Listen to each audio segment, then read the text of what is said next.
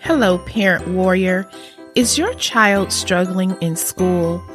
Are their reading problems making them feel like they are not as good as their friends?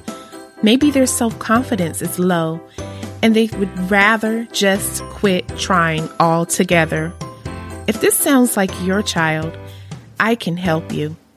I guide parents of children with learning difficulties in taking the right steps toward getting your child the educational supports they deserve so that they are happier and more confident in learning. Let's get on a call. Schedule your free 15 minute consultation today at jessicashields.com. This is Parent Them Successful with author and licensed educational psychologist Jessica Shields. Your child no longer has to struggle.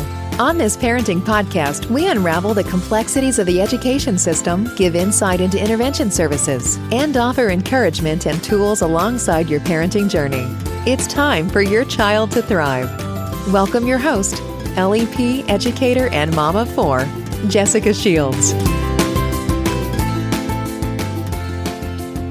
Hello and welcome to the Parent Them Successful podcast.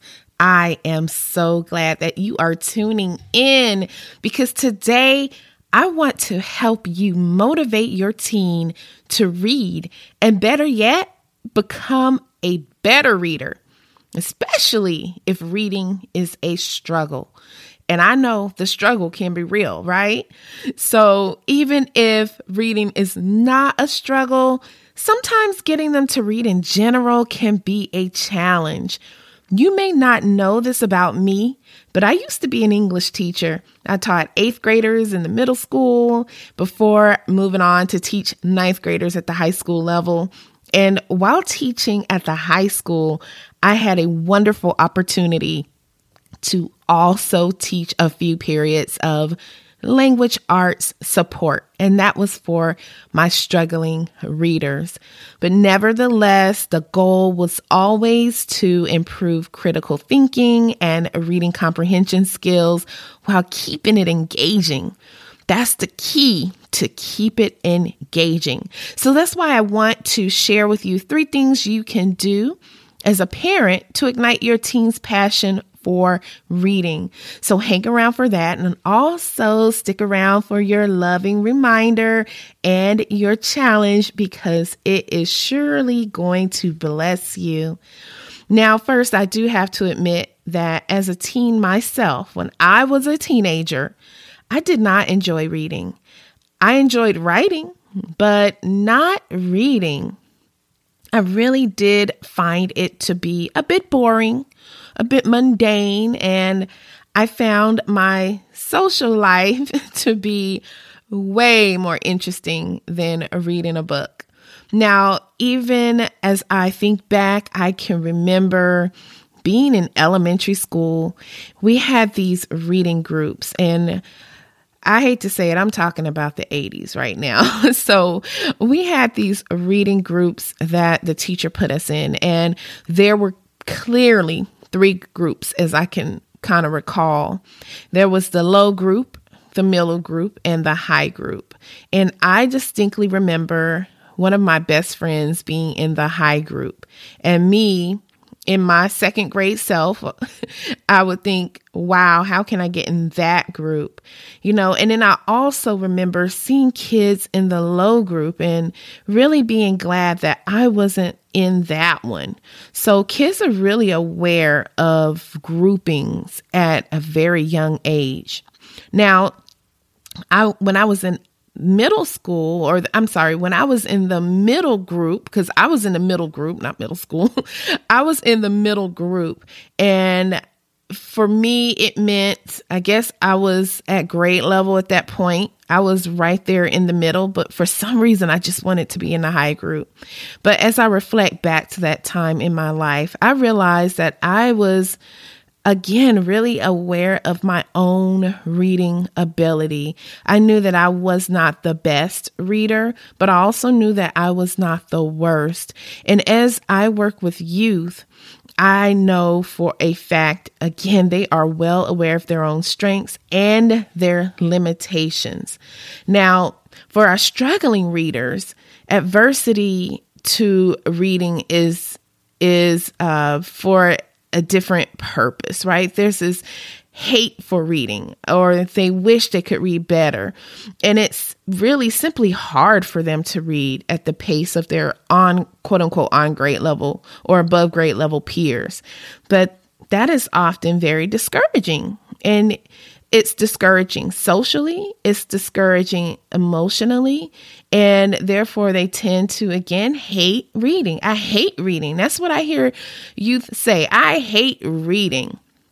I don't want to read this. And so when a child hates reading, the less of it they do. Because who wants to do something they already don't like, right? None of us want to do that. And this is counterproductive because in order to improve in anything, it takes a lot of practice. There is so much research on the importance of reading at least 30 minutes daily. But if this if it's a difficult task for you, you won't be able to get that practice in. You won't be able to get better in the way that you should. But one thing's for sure struggling readers don't often feel like they can get better.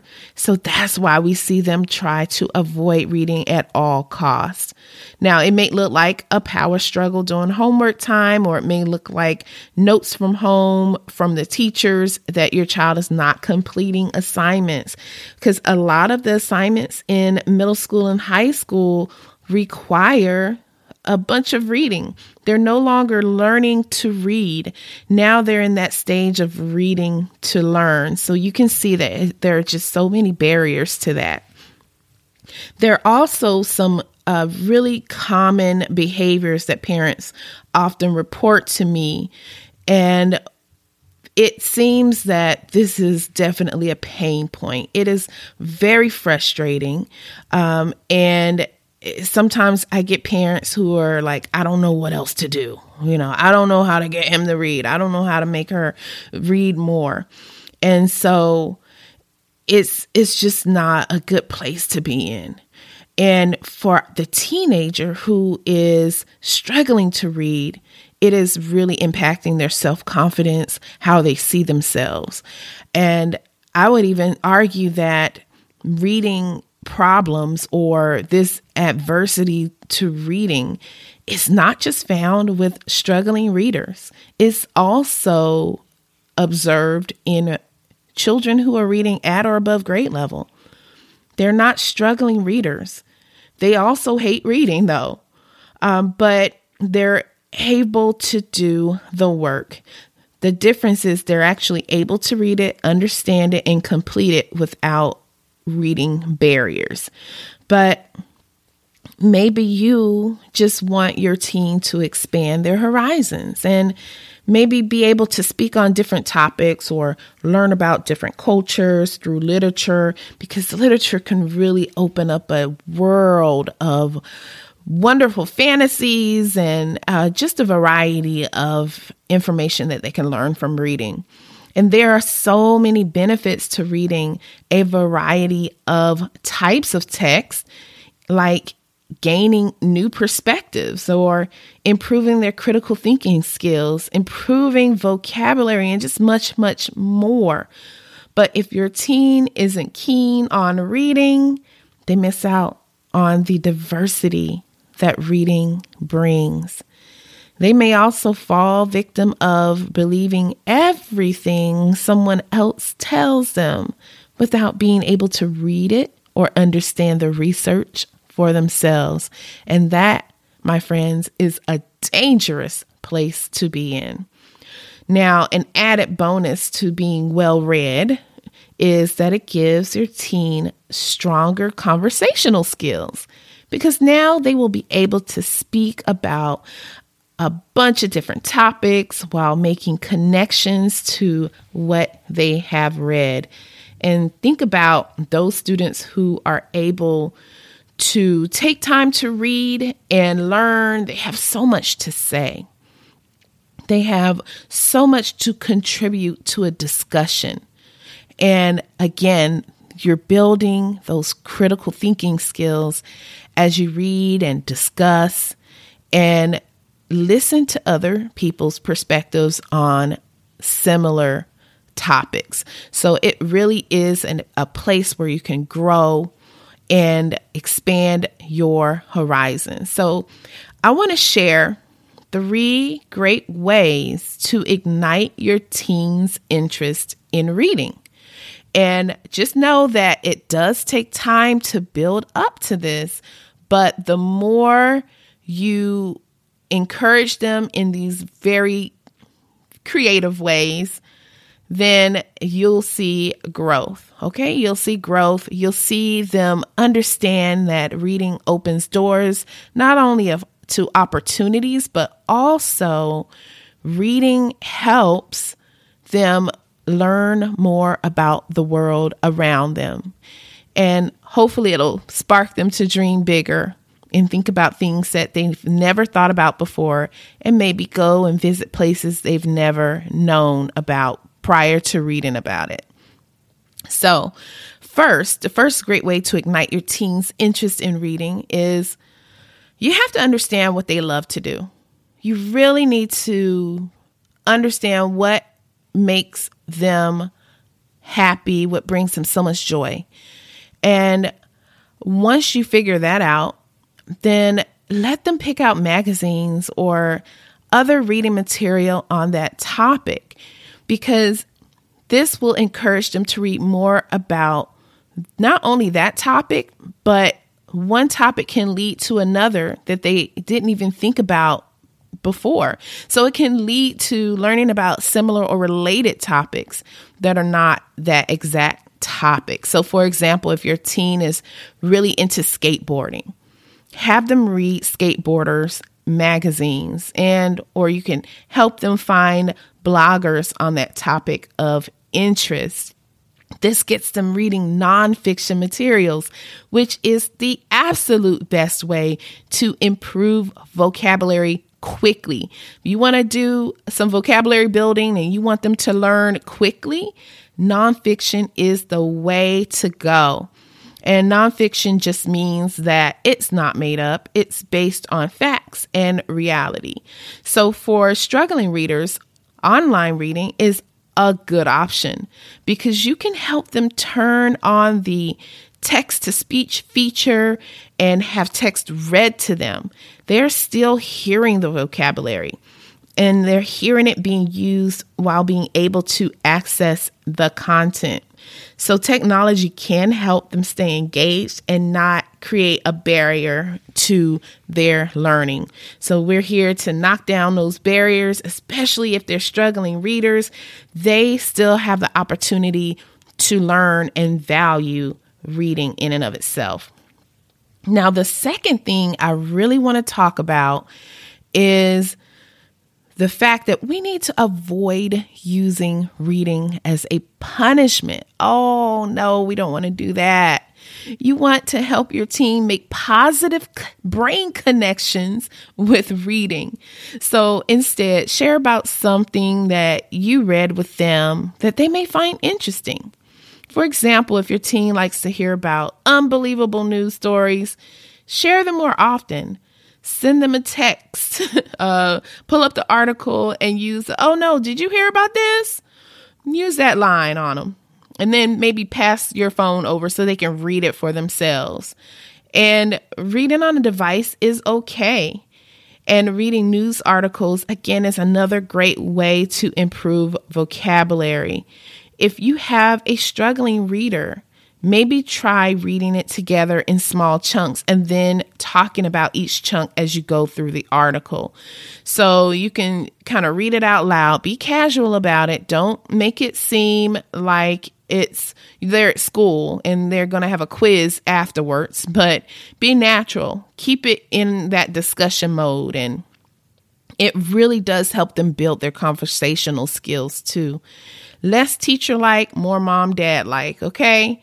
And basically, again, please don't make this feel like it's homework for them. They're going to pick up on that. Just keep it casual, make it interesting, pull them in with something that they enjoy hearing about, like those unbelievable news stories. Um, so yeah, avoid avoid doing this. Tell me three things you learned from the article. No, please don't do that. don't do it.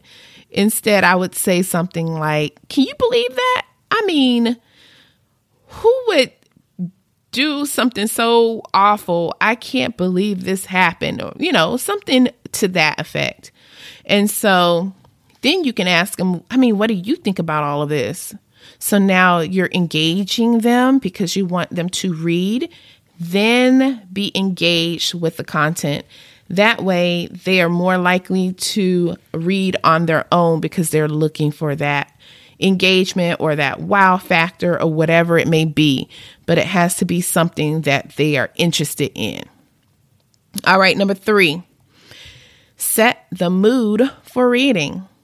Reading should also be done off screen. But with all the technological distractions these days, I know it's hard, but it's so important to invite your team to read with you in a quiet, distraction free space. This could be at the library, it could be at a coffee shop, and not a loud coffee shop. You'll have to find one that's quiet.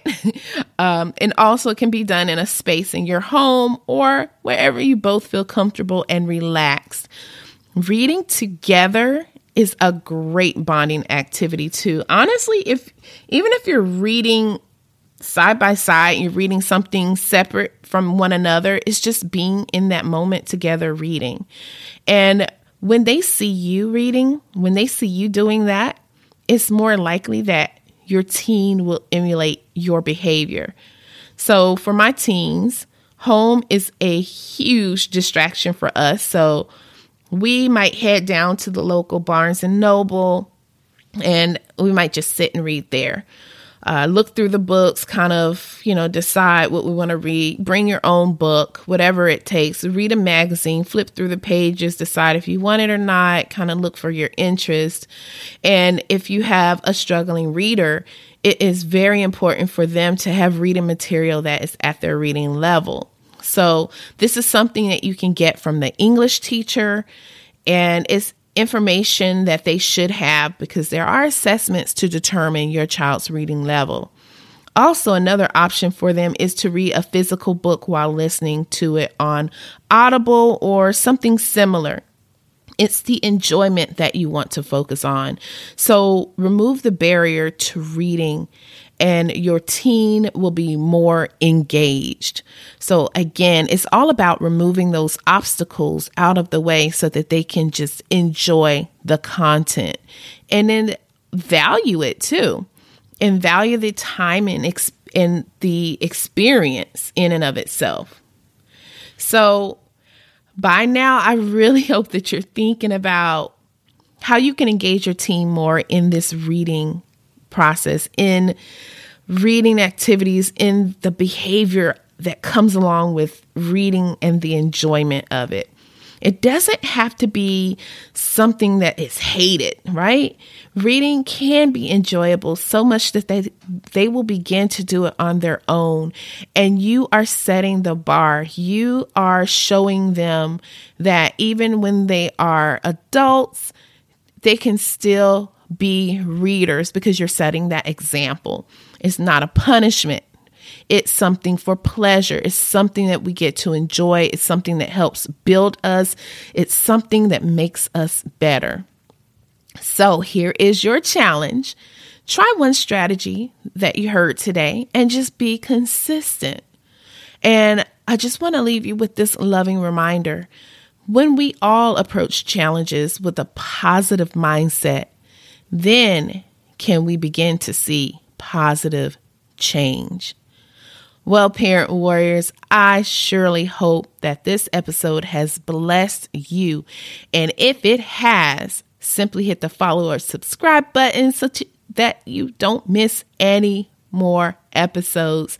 And as you think about that brother or that sister or that friend that coworker who needs this information, share the link, share the episode link. You can share the parentthemsuccessful.com link and send it to them because you and I both know that sharing can make a huge difference in someone else's parenting journey. If you are the type of parent like me who is really serious about better supporting your child's growth and development, join my email list for more free content to help you on your journey. You can go to Stronger Minds, strongeryouth.com forward slash join the list all information and links will be in the show notes. Hey, I really do appreciate you. And I thank you so much for listening. So until next time, be blessed and love on your children. Thank you for listening to the Parent Them Successful with licensed educational psychologist Jessica Shields. We're so glad you've joined us and would love to connect with you outside of the show. To find more information about our services, the Empower House Academy, or to take our quiz, What's Your Parenting Style? go to StrongerMindStrongerYouth.com. Feel free to email us directly at info at StrongerMindStrongerYouth.com. We'd love to hear from you. Other ways to stay connected are on Instagram and Facebook by searching Stronger Mind, Stronger Youth, and on Twitter at official underscore SMSY. Until next time, be well and love your children, for they are a gift from the Lord.